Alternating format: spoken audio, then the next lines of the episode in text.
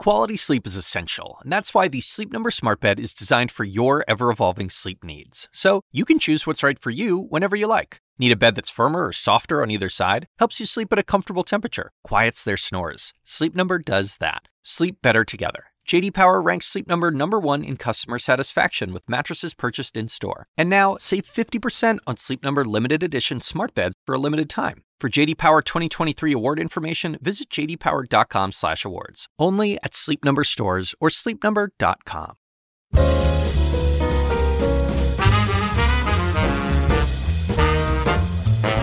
And now, from the University of Chicago Institute of Politics and CNN, The Axe Files, with your host, David Axelrod. Bill Bradley was a uh, childhood hero of mine when he was a star for the really great New York Knicks uh, teams. Uh, but then he became something more than an athlete. He became a United States Senator. And there he led the last real successful effort for genuine tax reform. That means blowing up all these egregious loopholes in order to lower rates. There's talk of tax reform again, uh, although it doesn't sound like that. So I thought I'd go and talk to Bill Bradley, and I did the other day. Uh, Bill Bradley, so good to see you. Great to see you, David. So, one of my f- favorite roasts of all time, I don't know if you remember this, was one of you.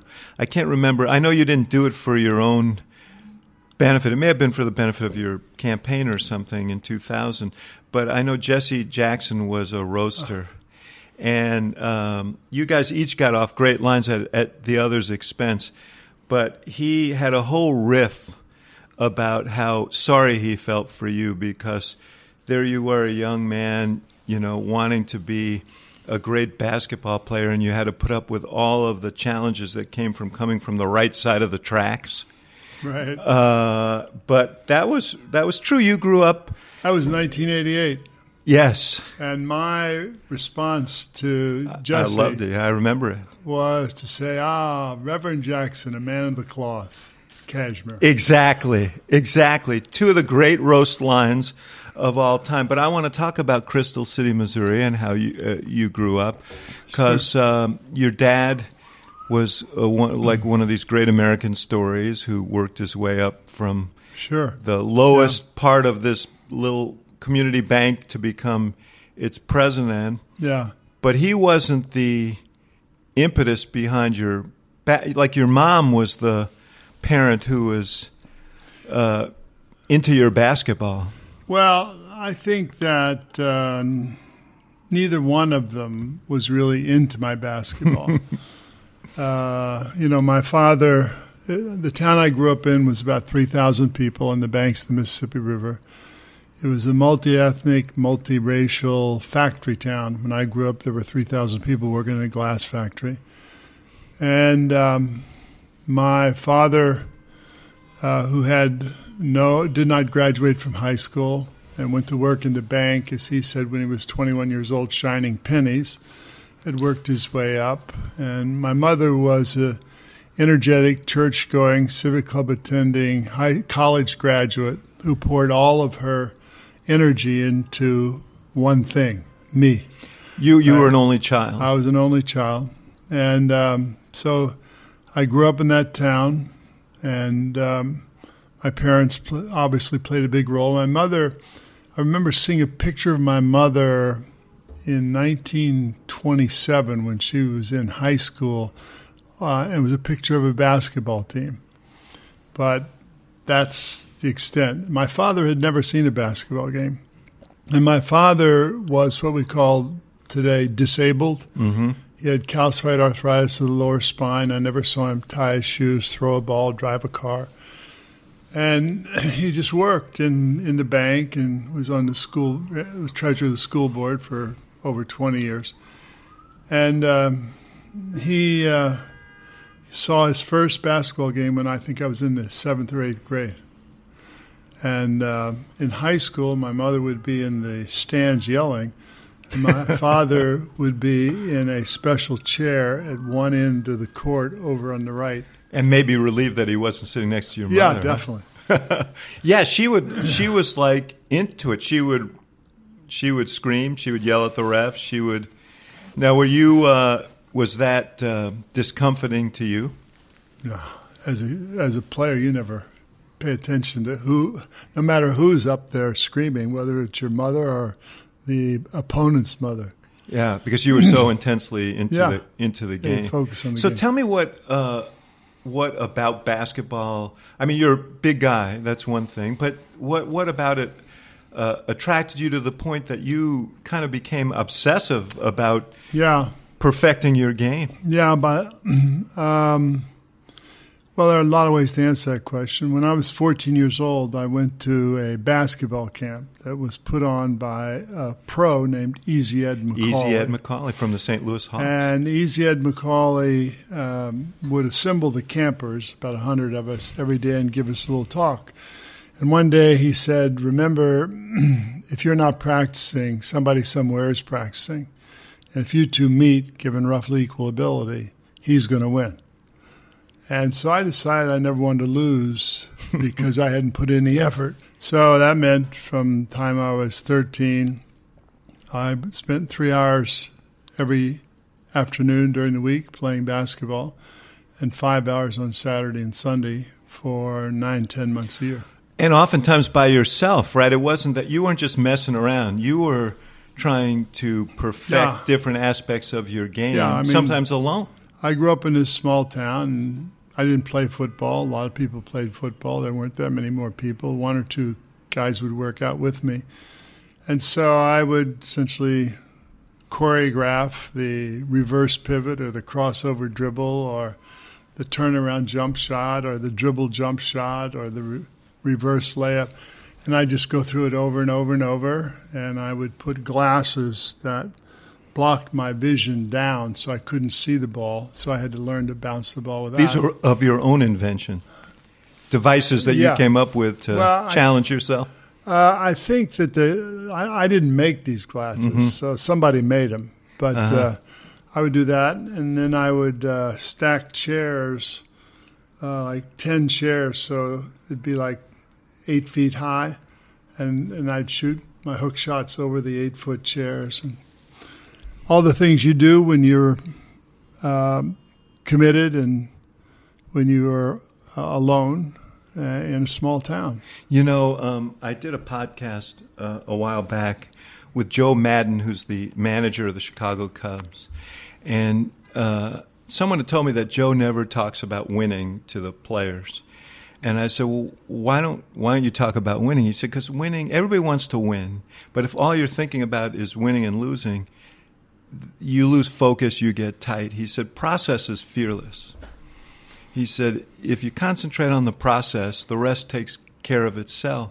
And so I'm thinking about that as I. Yeah, well, that's very true. Uh, John Wooden was not a good game coach, and the way he Great UCLA coach, great won many coach, titles. won ten or 11 Mm-hmm. NCAA more than anybody else, and he um, he said that if I do my job, which is every day teach people how to play basketball, then my job is done by the time we get to the game because they'll go out there and do it. And Yeah, I think that's true. yeah, I, I think there's a lot of that. I think there's a little too much made of the decision the coach makes in the second quarter or whatever. The issue is do you have a team that understands what the basic rules are? When I was with the Knicks, the basic rules were hit the open man, uh, help out on defense, and Red Holzman's rules. And Yes. the third rule was the hotel bar belongs to me. yeah. You know, I uh, I grew up. I, I hate to say this because it makes it, and you've heard it a million times. But I grew up in New York. At that time, I was a teenager when the Knicks went from bad to good. You were there for that journey. Yeah. Um, and, uh, and Red Holzman, uh, who was the great coach of your teams and turned you guys, you guys were a great unit. I mean, Yeah. the team itself. But he, I remember one year, and this was probably late in your career, may have been uh, to, at the very end of your career, you guys were eliminated from the playoffs. And they asked Red about it, and he kind of shrugged and said, Sometimes the other guys are just better than you, and you got to go home. And I thought that was so disarming, you know. Well, I mean, it's just you know uh, one thing uh, if you go look at all of the press reports of the year's Red coach, he never said one word that was negative about any one of his players in the press. But, you know, in the locker room or in the huddle, you know, he would rip you apart. But he didn't get into that game. Didn't embarrass. Didn't, Didn't embarrass, embarrass his anybody. players. Right. Um, so, in terms of your, you, you, there was a, a great book written about you by John McPhee, who was a wonderful writer for the New Yorker, uh, called "A Sense of Where You Are." Explain where the title of that came from. Well, just as a point of interest, uh, right before this interview, I was talking to a guy who's writing a article for the New York Times Magazine about John McPhee. Oh, is that right? Yeah, because John's published his uh, penultimate book about uh, writing, how to write, and it's an incredible book. And the book he wrote about you was a, a joy to read. That was his first book, and um, and you were just a college student at I was a college student. His father was uh, the college sports doctor, and John decided he wanted to write an article, and he, he always wanted to write for the New Yorker. and Mm-hmm. Never had many things rejected, and so he wrote this piece about me and and put it in New Yorker and later a book. And it was his first book and first piece in New Yorker. And the title, "Since Where You Are," uh, comes from where he's he's you know we're in the gym alone and going through things, and I have a shot across the middle that I actually modeled off of Jerry West, and so I see it in the baskets behind me, and I see where I'm in the court, and I throw the ball up, and it goes in. He said, "How'd you do that?" And I said, "Well, you just have to have a sense of where you are on the court, Right.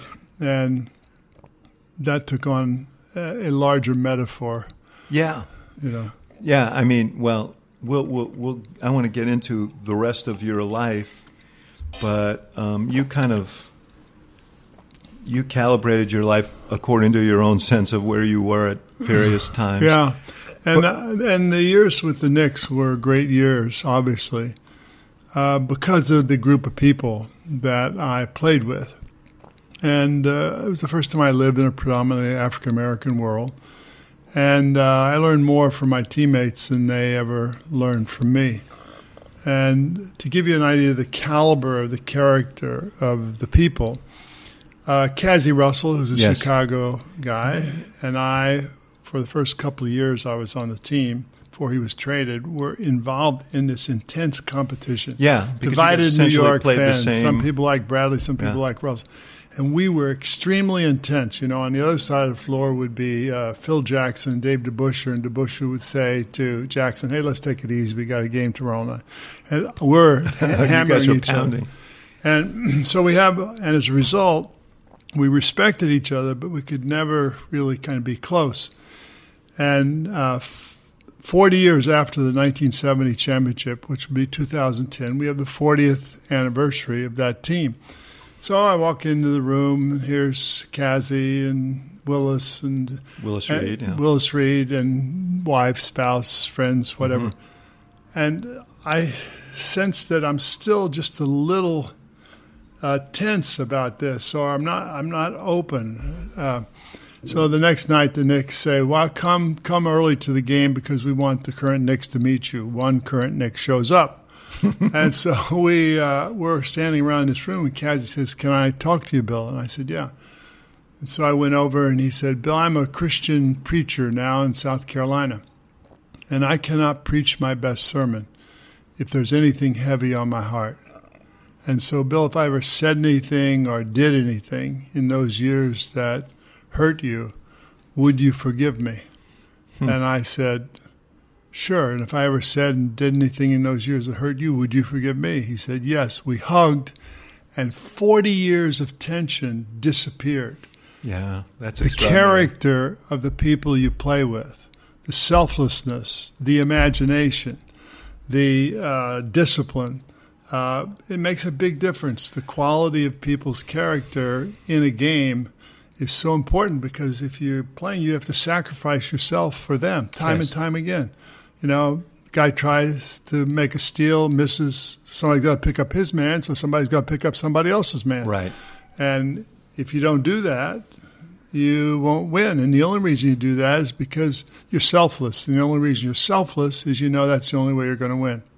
I know this this may seem like a um, uh, a leap, but um, this is what I so enjoyed about some of the great campaigns that I was involved in. Those Obama efforts, we we all were committed to the same goal. Right. We all knew we had a role to play. Right. Uh, we knew that there'd be good days and bad days, and people would make mistakes and so on, and we picked each other up. And um, it was ultimately that ability to work together as a team uh, toward a shared goal and a sacrifice for that that made it work, but it also made it rewarding. You know, it really made it rewarding to be a, a part of that. Um, you and Cazzie had some history before you got to the Yeah, Knicks, right? Because right. you you guys played each other in, In the college, NC. in- yeah. yeah. But I mean, your point about uh, having that happen in politics, you know, I, I, I really appreciate it. And I, I agree with you yeah, that any endeavor that you do as a community that is truly selfless, uh, where you're doing your part, uh, but you you're feeling your fulfillment in the collective achievement. yeah, I mean, your fulfillment isn't that you got 30 points. Your fulfillment is if you win a championship or the campaign. right, And I do think there is a comparison. You might have a great group of people, terrific, everybody gets along. You don't win, right, who cares? right. Right? So you got to win. It's only when you win that you can take joy and pleasure in what you how accomplished you together. won, Yeah, what you you accomplished together. Yeah. So you uh, you were a phenom in college, and it was. I mean, I don't know this. I, I hope you don't take this the wrong way, but you weren't the most athletic guy out Wait a there. minute, wait a minute. David. You my were not te- the most My athletic. teammates on the Knicks used to joke that if I had my highest leap, you could just slip the Sunday New York Times under my feet. and that's on a bad advertising day, probably. That's right. But um, when- but but paper. but uh, when you graduated from Princeton, um, and you you deferred your graduation. I want to talk to you about that in a second. But you came to the Knicks, and I remember very well when you came and. And you got a, just this enormous contract by that day's standards, half a million dollars, more than Wilt Chamberlain, uh, more than Bill Russell. What did what did you feel about that? Uh, Well, that was a very important time in my life that uh, really helped me for the rest of my life. I mean, yeah, I signed a bigger contract when I came in. The average job was nine thousand five hundred dollars, and I got one hundred twenty-five. So yes, that was uh, that aspect of it. that must have been a burden too, as well. It was, but you know, other players were smart enough to know if he gets this, the next time I'm getting a lot more, mm-hmm. and that is indeed what happened. But when I came in, I was kind of the white hope, you know, and I was this darling of the media and this high-priced player. And um, the first night I played in the Garden, uh, 17.5 was the old Garden. 17,500 people cheered every time I touched the I ball remember it. I, I, in I warm-ups I actually remember that. in warm-ups, Yeah. right? And uh, probably within three weeks, people realized that I was too slow to play guard and was not making it. and the public turned on me. And people spit on me. They threw coins at me. They accosted me in the streets. And so it taught me a very important lesson, you know. And the lesson was what do you do in that kind of circumstance? And the only thing you do is you work harder and work harder. And I think that it also made me realize how lucky I was after that moment to have found the right niche on the right team at the right time. Yeah, though I mean, as as we discussed, they became uh, you you guys became the sort of definition of smart uh, basketball.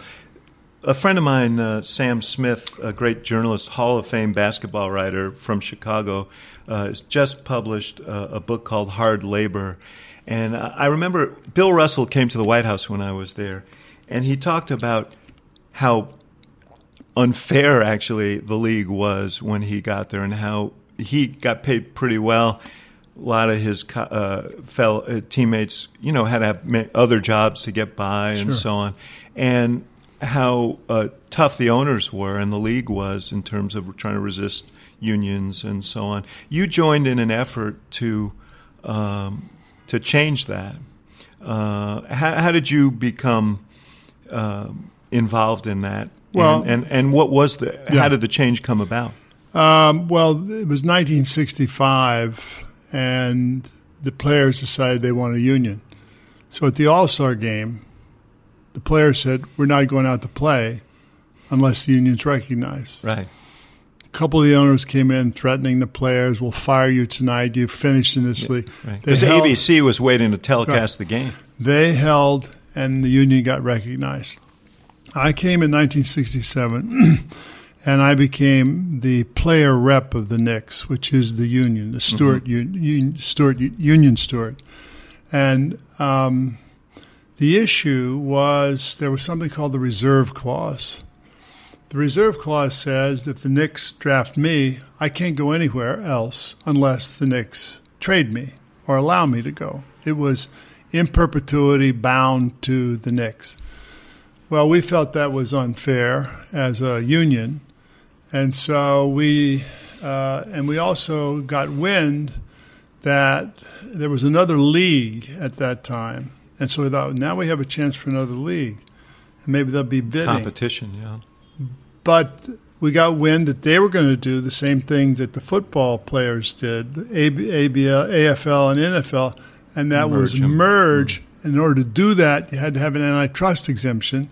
Russell Long got that um, for them when he was a, a senator from Louisiana in exchange for New Orleans getting an NFL team. And so we went down there. We organized. We testified for the Judiciary Committee. We visited senators and congressmen, made our case. And so we stopped that. But the issue was how do you break the reserve clause? Well, we filed a lawsuit. It was called the Robertson lawsuit. Named for Oscar Robertson, Named one for of the Oscar very Robertson, greatest players of all time. And who was the president of the Players Union at that time. And it was that lawsuit that broke the reserve clause. The judge agreed with us, and the reserve clause was broken. And Oscar, who's got great leadership skills and is a wonderful human being, and he's never gotten credit for this. That's why when I hear Sam Smith has written this book, and Yes. I, I love talking to him about, it, that's great because Oscar will get the credit he deserves as being the guy who stood up and said, "Yes, as a players' union, we're going to do this." Right, and of not course- for himself because he was one of the better Yeah, paid players right. in the league, but for all the other guys who were getting. Well, he did it. He did it for all players in the future. You ask people today, why is the uh, average salary in the NBA next year going to be almost eight million dollars? Because people can bid for their services, mm-hmm. and there's always some crazy owner who'll pay more. Well, it's a great book. Uh, I, I highly recommend it. I'm biased because I think Sam's a, a great writer and a great guy, but it's an important thing to an important period to remember. We're going to take a short break, and we'll be right back with uh, Senator Bill Bradley. So I, I forget who it was who came to recruit you for Southern Illinois University. Harry Gallatin. Harry Gallatin, yes. Harry the Horse Gallatin played for the Knicks as well. Uh, and uh, he, pur- he purports that you said at the time that when he asked you what you wanted to do long term in your life, that you wanted to be president of the United States. Is that an apocryphal story? That is an apocryphal story. when did I you? think this is Harry's reinterpretation 40 years later. I mean, he did recruit me, and actually, we lost on a Friday night to our big rival. And the next morning at nine o'clock, I was back in the gym, and they still had the seats down and the popcorn, and Harry showed up at that moment. So he became somebody who really, you know, promoted me. But that story is not something I would How? say. When did you start thinking about public service as a career? Well, when I was in high school, growing up in this little town, my um, family had a basement, and in the basement were Life magazines from 1930s. So my way of understanding and seeing the world was reading these Life magazines, and so I always dreamed that I would go. I would like, and I grew up in a family where service was important, uh, not the idea of public service, but service to your fellow man. And so I decided I wanted to be a diplomat. That's how I was going to serve. I'd travel the world. I would represent the United States, foreign policy. And so one of the reasons I applied uh, or, or th- applied to Princeton was because of the Woodrow Wilson School, mm-hmm. because that was a diplomat training uh, uh, program. Um, well, you know, it turns out my friend, my friend, I, I, and then the story is I signed an athletic scholarship to go to Duke, and the Duke class was supposed to begin on a Wednesday. The Princeton, fresh, Princeton freshman class on a Monday. On a Friday night, I came home from a date and said I changed my mind. I want to go to Princeton. Next day, they called the admissions office, and on Sunday night, I was headed to New Jersey. And the coach didn't even know I was there for five days. It was probably not well appreciated by the Duke people. Huh? No, I, I spent a very tearful evening writing a long letter to the coach, Vic Bubas. Uh-huh. But um, I think that the, the, point here is that uh, life has its turns, you know, and I ended up at Princeton, and that was, turned out to be make all the difference in the world. And I remember one day sitting on the Senate floor and with Terry Sanford. Now, Terry Sanford had been JFK's young com- commerce secretary. He had been governor of North Carolina twice, and he mm-hmm. had been great integrationist. Yeah, yeah, president of Duke for ten years. So we're sitting on the Senate floor, and he looks over at me. He says, "Just as well you didn't go to Duke." I thought, "What? What do you mean? What do you mean, Terry?" He said, because you'd have never beaten Jesse Helms. I thought, you know, you're right. You're right. But you, but and, and he had a, you you you did look for a place to run for office. You considered running in Missouri, and you, well, where you were I was, from. My, uh, you know, my home was the small town on the banks of the Mississippi River. So I thought if I'm going to do, I'll go back there. But then I realized that I was much more comfortable in uh, New Jersey and the East since I'd lived here for 10 years, 12 years. And I uh, then decided that since my wife then was teaching in uh, the New Jersey college system, and I'd been in the Air Force in New Jersey, um, and I'd gone to Princeton, and I'd spoken all over the state uh, when I was, uh, you know, making religious testimonies when I was in college that you know New Jersey was the place that makes sense, and so uh, that's where I left New York and moved to New Jersey. So you you and you left the, you you retired in what seventy seven? Seventy seven. And in seventy eight, you're running for the United States Senate. Uh, roughly one year after I played my last game, I was a Democratic nominee. Yeah. Uh, in New Jersey. Now. In what would be viewed as a hopeless race against a 24 year incumbent Republican, liberal Republican, who everybody thought would uh, wipe the floor. Clifford Case. Yeah, Clifford Case. Mm-hmm. And uh, instead, a young tax cutting conservative beat him in the primary. Right. And then in the first campaign, uh, and I think what ensued was one of the more unusual campaigns. We, deb- we debated each other 21 times. And his big issues were tax cuts and the gold standard.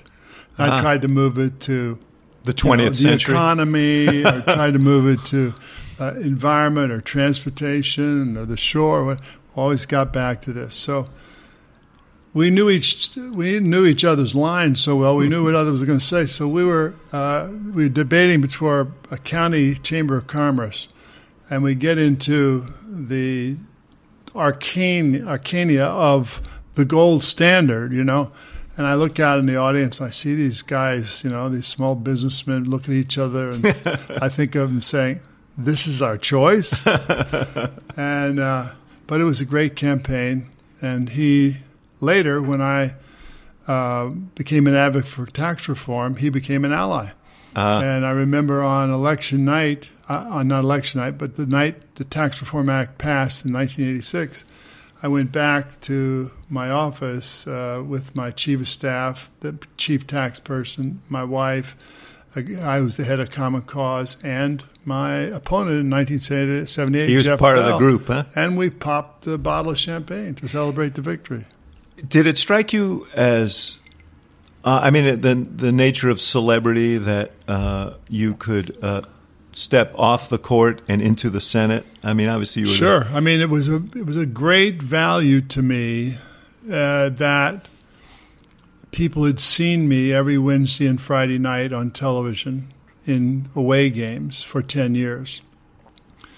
Um, it was celebrity, but it was a little bit more. You know, when you're on the foul line with ten seconds to go, you either make it or not. And when you lose or you ha- handle how you handle things, people form an idea of who you are. And that meant that I'd have 200 people in a room when I went to campaign because they were curious instead of 20, which meant I had an opportunity to succeed or fail before 200 people. Mm-hmm. So ultimately, you're saying you still had to deliver yeah, in front of those 200 it was, an, people. it was an advantage, but you know that meant they came in and you had to deliver. So there were a few things that you concentrated on in the Senate, um, and uh, well, be- before I get that, actually, I want to ask you about one quote from your basketball days that may inc- that may lead into a, this issue of tax reform. Your coach at Princeton, uh, Butch Van Breda Kolff, said, "I think Bradley's happiest whenever he can deny himself pleasure." Uh, and uh, well, I can't think of a more uh, kind of punishing task than take, taking on an issue like tax reform. Yeah. Uh, what what led you to uh, to that issue? Well, when I was a player, I uh, read some articles by a Harvard law professor named Stanley Surrey, and then some by Joe Pechman, an econ- tax economist who developed the concept of essentially tax expenditures, which are the credits, exclusions, and deductions that people use to reduce their tax and leave the rest of us paying more than we should.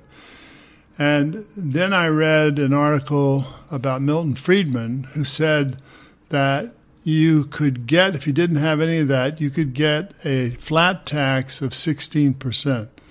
And I thought, hmm, what if you put those two together?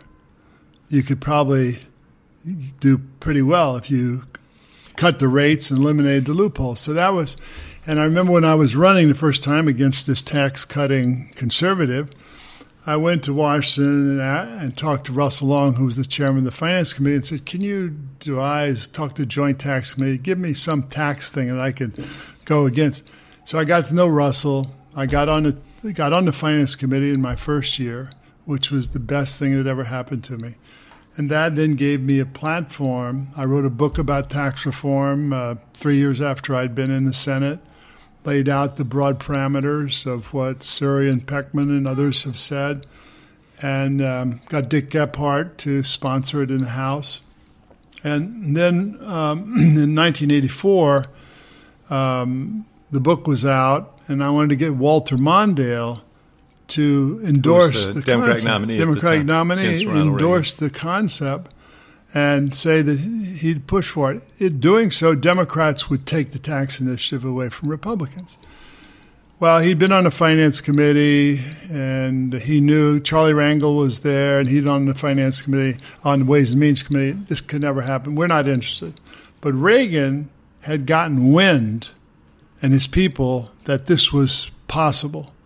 And so Reagan, before the campaign was over, called for a study by the Treasury Department of tax reform.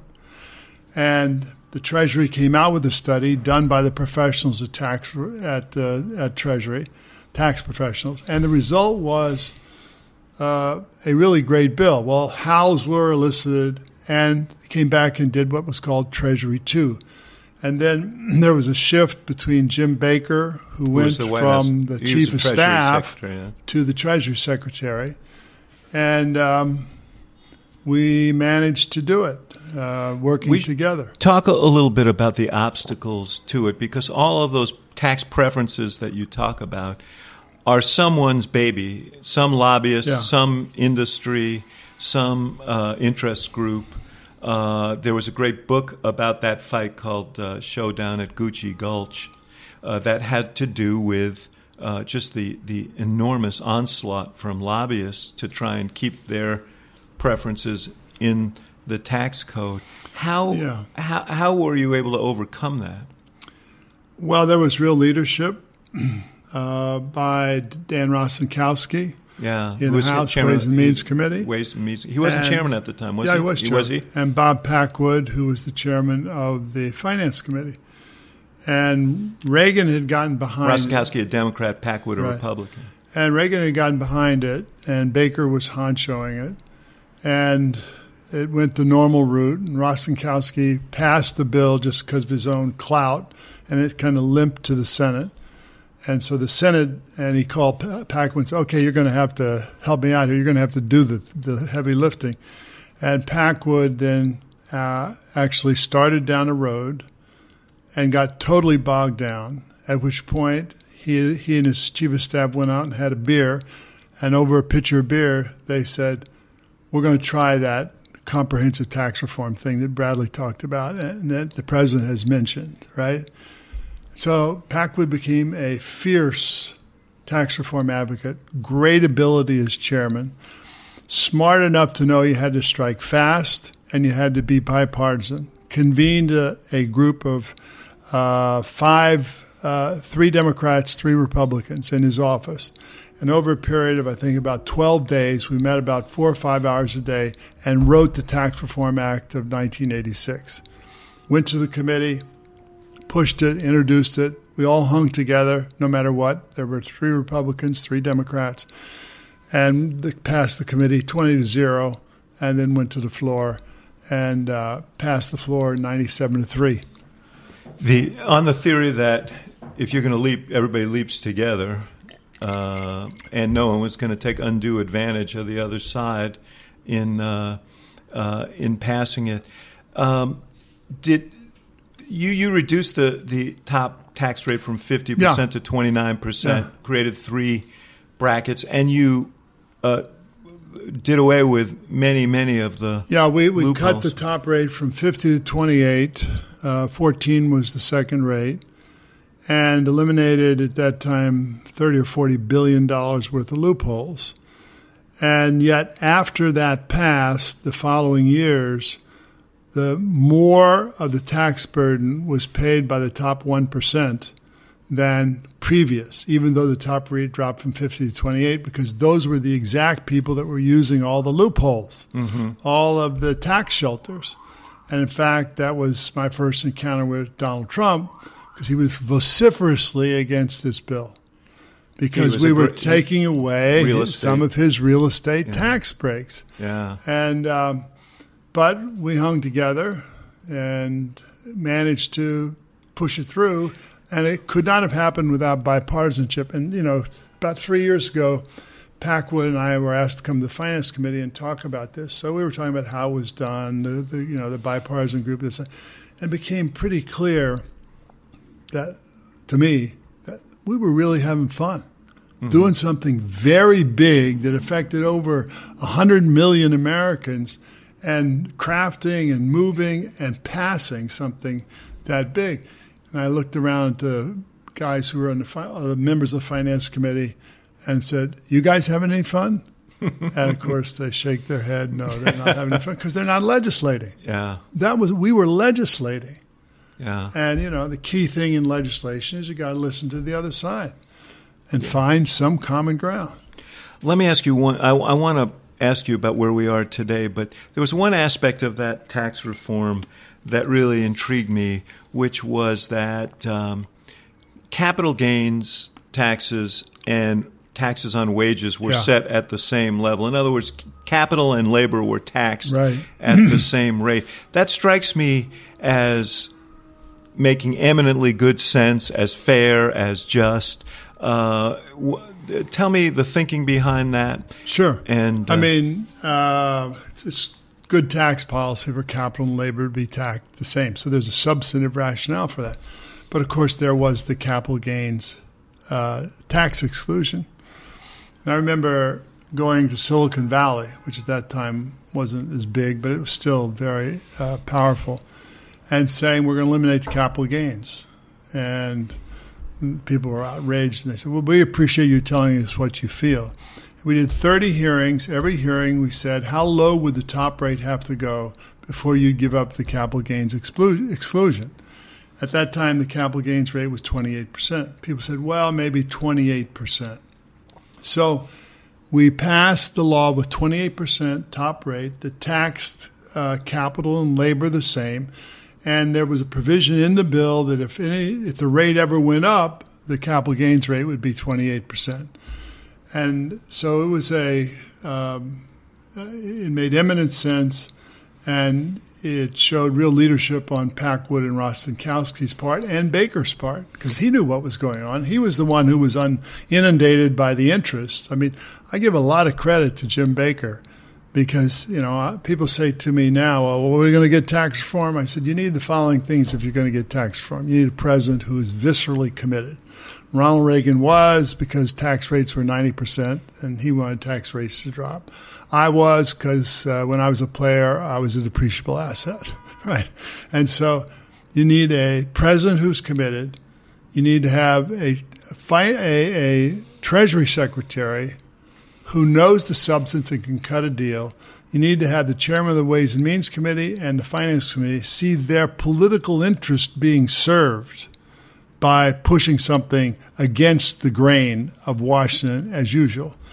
And then, you know, it helps if you have a zealot. That was my role. I was a zealot.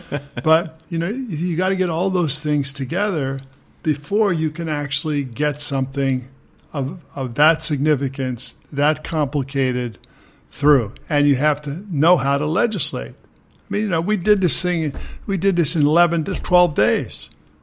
And we knew what we had to do because soon the interest would be awakened. Mm-hmm. And they thought it was over. They thought it was over when Packwood ended a meeting of the finance committee and went to have the beer. We're going to be right back with Bill Bradley. Since that time, 30 years ago, the tax code has become uh, even more uh, complex, more larded with uh, loopholes and preferences. Uh, and this wasn't just the province of one party or the other. No. I mean, uh, that the rate was 28 percent in and no capital gains in um, 1986. George Bush is elected in 1988. In his first year, people come back in. We need the capital gains exclusion. I said, look, you get the capital gains exclusion. There's only one thing that's going to happen. The rate's going to go up. Well, we think so. They wanted their thing The exclusion was put back in by Clinton, and the rate went to 39%. And so you look at this and you say, um, nothing is forever. And certainly, uh, even some of these biggest tax reform um, didn't last in the form we passed, partially because of the interest, partially because people see the tax code as a feeding trough for special interests. And so now the um, isn't part isn't value it, of loopholes now is over a trillion dollars. Isn't it partly also because it is easier to provide uh, tax expenditure incentives for socially laudable goals than it is to say we want to spend government money on. Yeah, this. I mean that's what Clinton did. I mean Clinton larded the code with these provisions that supposed to serve a social purpose but they had to be so arcane and so narrow.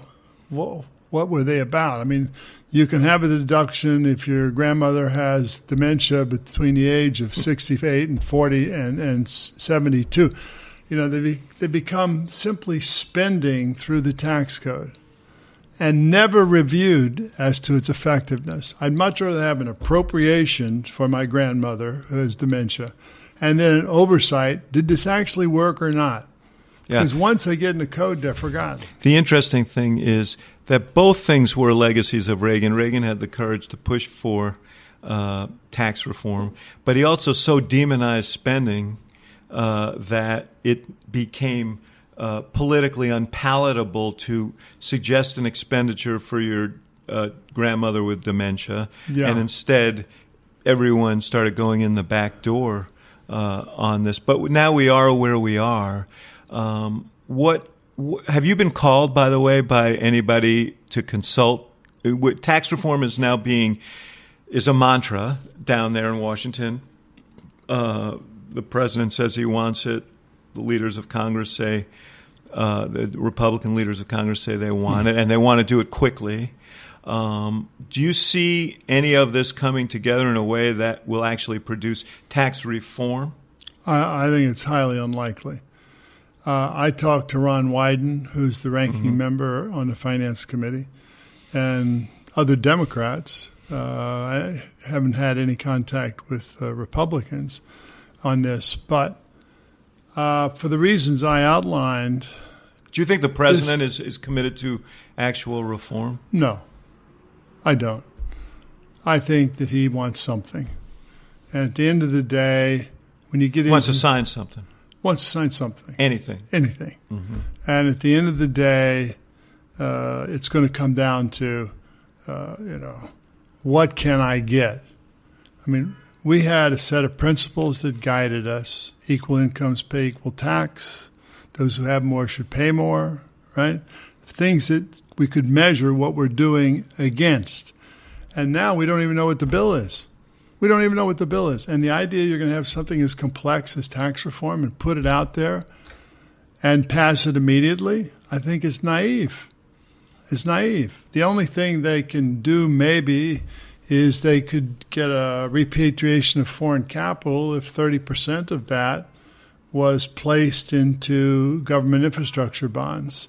So that you get repatri- repatriators of capital financing. Because this is one of the effects of a distorted tax code is you've got corporations that are parking yeah, vast sums of money overseas yeah. uh, through uh, sort of But the question is, legal devices that let them call those places Right. Headquarters. But the question is, can he get anything? He could get that, I think, if uh, Democrat, if Democrats controlled the kind of infrastructure. You know, not tax credits to a few rich friends, but real efforts to build high-speed rail, to Yeah. build ports, to build this, that, and the other thing. And Because it- we should explain the difference because you can give uh, tax credits to wealthy investors who probably would go forward with projects anyway, but to build the kind of infrastructure that is most needed in the country, roads and bridges and uh, the kinds of basic repairs that are needed uh, that aren't necessarily as lucrative to the investor. Um, you wouldn't get that with No, that I kind mean, of, you of need- infrastructure. You need uh, what are the 50 top priority, national priority infrastructure projects? And then you go down the list and fund them. Mhm. And of course, you know that the tendency is when you get here, you got to spread it over every congressional district. So you spread it very thin over everything, and nothing significant happens. Mhm. I mean, you know, it's great for the bridge in Kankakee that went over the old town uh, or went over the other highway, but how does that add to national compared with putting a new air traffic control system in, which saves billions of dollars, high speed rail, port investment? You begin to make these kind of significant national investments. You then are beginning to deal with what's the backbone of the 21st century. You uh, uh, talk to me a little about the. You, we hear from the president that and uh, congressional leaders that essential to this is again reducing the capital gains tax. You're in finance. That's what you've done. A part of what you've done. You're doing a lot of public service oriented things as well. What's your analysis of that in terms of growth? I mean, the argument is lower lower taxes produce more growth. I haven't seen the evidence of that. I think that the Tax Reform Act, which were lower tax rates but eliminating loopholes, I think helped. I remember Paul Volcker coming to me in 1987 he was the chairman of the Federal Reserve, saying, You got to do this tax bill. Why is that? He says, Because I'm trying with interest rates to get these real estate tax shelters out, but I can't do it. You got to change the law. And part of that was treating capital and labor the same. Mm-hmm. So if you simply cut the capital gains rate or this crazy carried interest thing where income that's really income is treated as capital gains yeah, for a small group of people, mm-hmm. um, you're, you're going to get very little growth because of that and a great distortion in benefit toward the upper levels because that's where Just the capital is. exacerbating the problems and, that we've already seen. You know, the rate's 20 now, maybe 23. Well, if it goes to 15, is that going to make a big difference? Mm-hmm. Uh, I don't think so.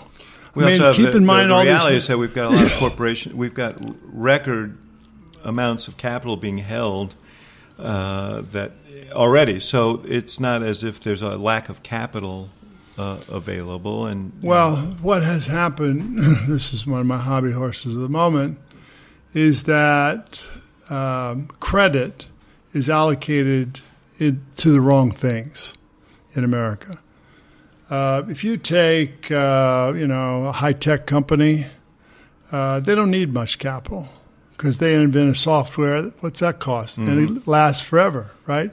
Or hardware, not a whole lot of capital. What you need for capital is investment in plant and equipment in mm-hmm. various places, right? But the whole code, because the, you treat debt and equity the same, is skewed toward real estate and large urban real estate in particular. So you could argue to the uh, the people in, in southern Ohio or Pennsylvania or Wisconsin, look, the money that should be coming into your uh, communities from community banks that will help generate jobs here is being taken by large real estate interests in major metropolitan areas of this country. And so I don't think Mr. Trump's going to make that argument. I don't think he will either, but the facts are the facts. So, uh, another area of, of, focus for you and expertise for you was was Russia when you were uh, yeah. in the Senate. Uh, tell me what, what what has happened in the relationship there, and how do we where do we go from here? Well, it, it saddened me. It saddens me profoundly uh, the relationship between Russia and the United States today. I think that uh, it was not handled well in the Clinton years. I think that the original sin of where we are now was the expansion of NATO. I had a friend who ran for president of Russia in 1996 and said he was out campaigning in the Urals. And an older woman came up to him and said, Are the Americans our friends now? And this guy was a liberal Democrat said, Absolutely. The Cold War's over. They're our friends. And she then looked at him and said, Well, if they're our friends, why are they uh, why are they sponsoring the expansion of a military alliance toward our borders, right? So the real question is, did we really give this a chance? And my argument all along is, and, and then when Yeltsin came in, we just helped the leader. We were identified with the leader. Of course, that meant you know, a thousand percent inflation, 30% unemployment, as opposed to helping Russian people. If we had instead, say, put scrubbers on the dirty plants in the 40 places where it's 10 times more polluted than anywhere else in the world, we could have made a difference. Oh, the Americans did that. Mm-hmm. And so I look at this now and I say that was the original sin. And of course, I believe that we didn't listen to the Russians or seek real partnership with the Russians. And I think then what happened, Putin came back a second time, and I think the second time uh, was a much different uh, idea. Invasion of Ukraine, you know, it's just it's not sustainable. I personally believe that when we decided to go for regime change in Libya, after saying to the Russians, no, we're not going to do that, that was the moment Putin said, I'm coming back. Medvedev's not going to have another term. And he came back explicitly having lost trust in the relationship and then making a few very bad decisions, like the invasion of Ukraine, now the interference in our elections, you know, the, de- the devising of a strategy, the purpose of which is disinformation, fake news, and trying to actually determine, increase the level of anger in the country and determine the outcome of a presidential election. You know, he's made himself, you know, he set things way back. Now, we can have a choice. We can either say, okay, we're back in a Cold War, or we can say, look, there are certain things that we still share. Let's reduce nuclear weapons. Let's reduce nuclear weapons. Uh, we do believe that we should counter some uh, terrorism in the world. Um, but you can't get a common agenda uh, in a circumstance where the Russians have done what the Russians have done in the last five years. And and uh, just finally, uh, uh, your sense of American politics. Now, you ran for president in 2000. You ran on a, uh, a, a platform that spoke to some of the issues that are still around today: healthcare, the pernicious influence of money, which has taken a a, a, worse turn uh, since you ran, and so on. And then, you know, we've had uh, this very convulsive election, and we have uh, the president. How do you assess where we are uh, in our politics, and what what what do you think um, alternative leaders should be offering Democrats and Yeah. re- and Republicans alike? Well, I think we're at a very serious juncture in this country. I think there are forces on the right, the Koch brothers being the funder of them, who believe that the purpose of democracy is to protect economic liberty. Fighting global warming hurts economic liberty from their standpoint.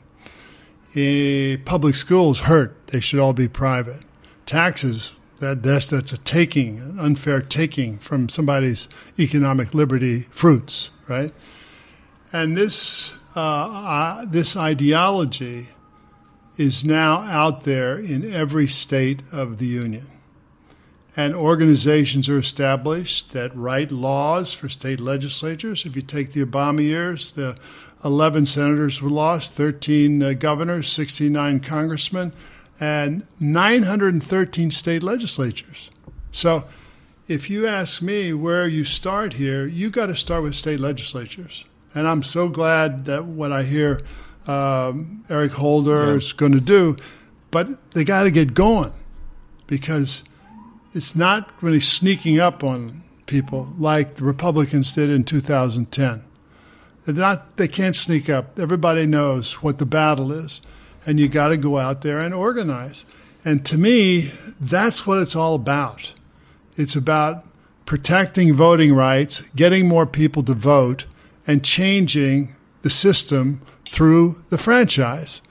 And unless you recognize that, we're going to end up in a situation where, I mean, we're on a very, very uh, slippery slope here. If the if Republicans ever got control of the Senate, meaning got control with 60 votes, they'd have control of the House, the Senate, the presidency, the Supreme Court, 36 governors, and most state legislatures. And then you have the Koch agenda protect economic liberty. If you look at that, and then you see what the Koch people say as well, they say, look, um, why do we have this big government? It's because we increase participation and government response to the voters. So what we have to do is decrease participation. We have to we have to decrease voting rights. We have to make it more difficult for people to vote. We have to move uh, polling places, this, that, and the other thing.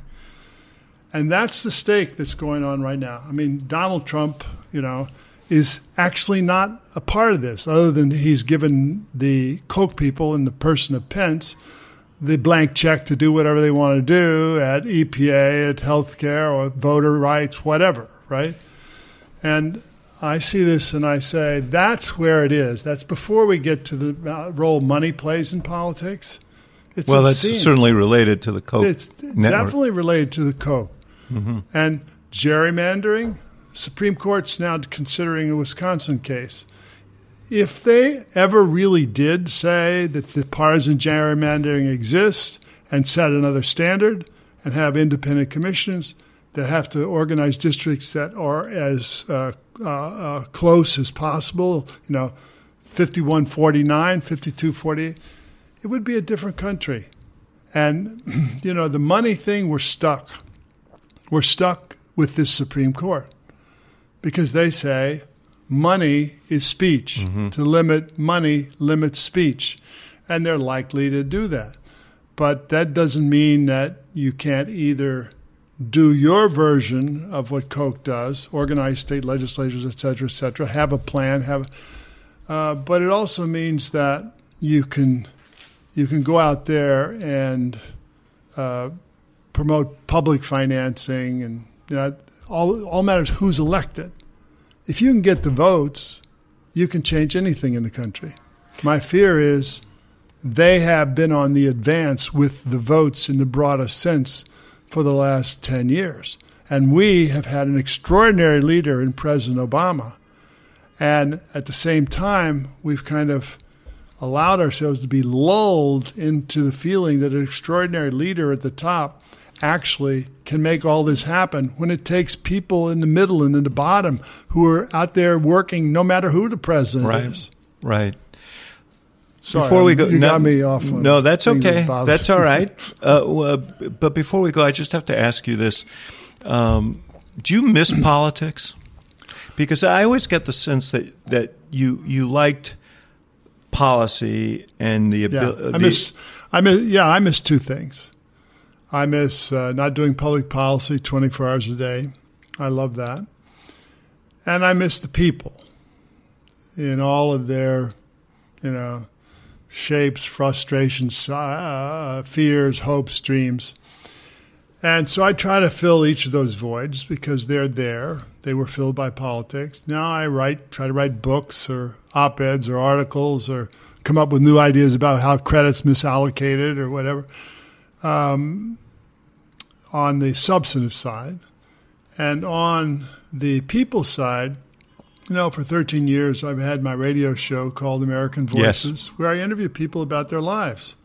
And in the course of the interviews, people reveal themselves about their lives. Two types of interviews one about the dignity of work, which are people who are doing something unusual jobs. So it's groundskeeper at Fenway Park, public health nurse in the Aleutian Islands or people who are doing something selfless in their community, like the guy that shined shoes for 46 years in the Pittsburgh Children's Hospital, and out of every tip, he put a portion of that tip into a fund to pay for poor kids' health care. And the day I interviewed him, he put over $100,000 in that mm. fund.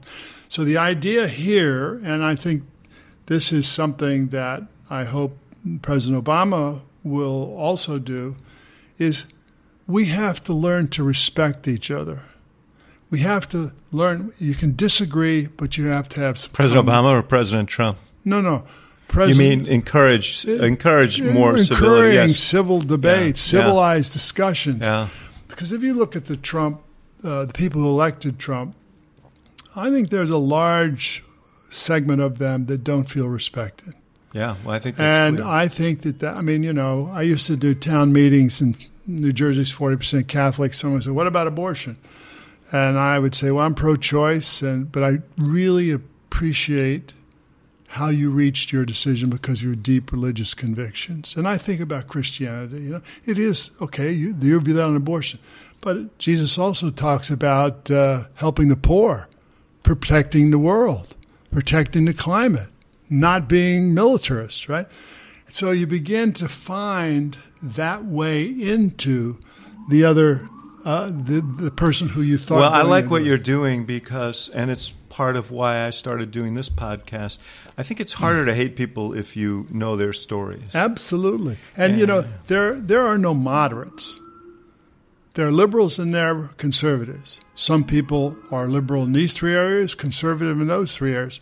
So you have to find where's your way in to touch the button in someone who agrees with you sufficiently to give you the vote, even though they disagree with you on something else. Right, but the key is that you, you need to concede that you may not agree on 100%. Of course you don't. Right. You and I wouldn't agree on 100%. But absolutism is really astride our politics right now, and it's very destructive. Well, courtesy of the Koch brothers. And courtesy others. of I mean, Trump. Uh, well, there are there are a, lot. I mean, yes, no, yeah, there are a lot. There are a lot of. We didn't even talk lot- about that. But it's Yeah. just. I mean, you know, it's uh, just I can't believe this. Actually, it's just it's sad, dangerous, and it's um, something that you know we're going to be with for a while, and just have to organize and get out there and do what we can. Well, Eat. I uh, I don't want to leave on a as that sober a note. So Well, I will leave by saying I will leave by saying thank you for being here and thank you for those two championships. I was going to say, you I- want to talk about the 70 and 73 I- championships. I loved I loved every minute of it. Yeah, Greatest basketball ever. S- smartest, most fun team to watch ever. People say, you know, what was better, winning two Senate, three Senate races are winning two championships? And I said, well, when you're elected to the Senate, that means you have the opportunity to work 16 hours a day for six years to prove that people weren't wrong. When you are elected, when you are uh, the world champion, you stand with your fists in the air, chills going up and down your spine, smile aching, and you realize that that lasts about 48 hours, but that is a beautiful 48 hours. I bet it is. Yeah. Bill Bradley, so good to be with you. Thank, you, so David. I really respect what you do. Thank you. Thank you for listening to The Axe Files, part of the CNN Podcast Network. For more episodes of The Axe Files, visit cnn.com slash podcast and subscribe on iTunes, Stitcher, or your favorite app. And for more programming from the University of Chicago Institute of Politics, visit politics.uchicago.edu.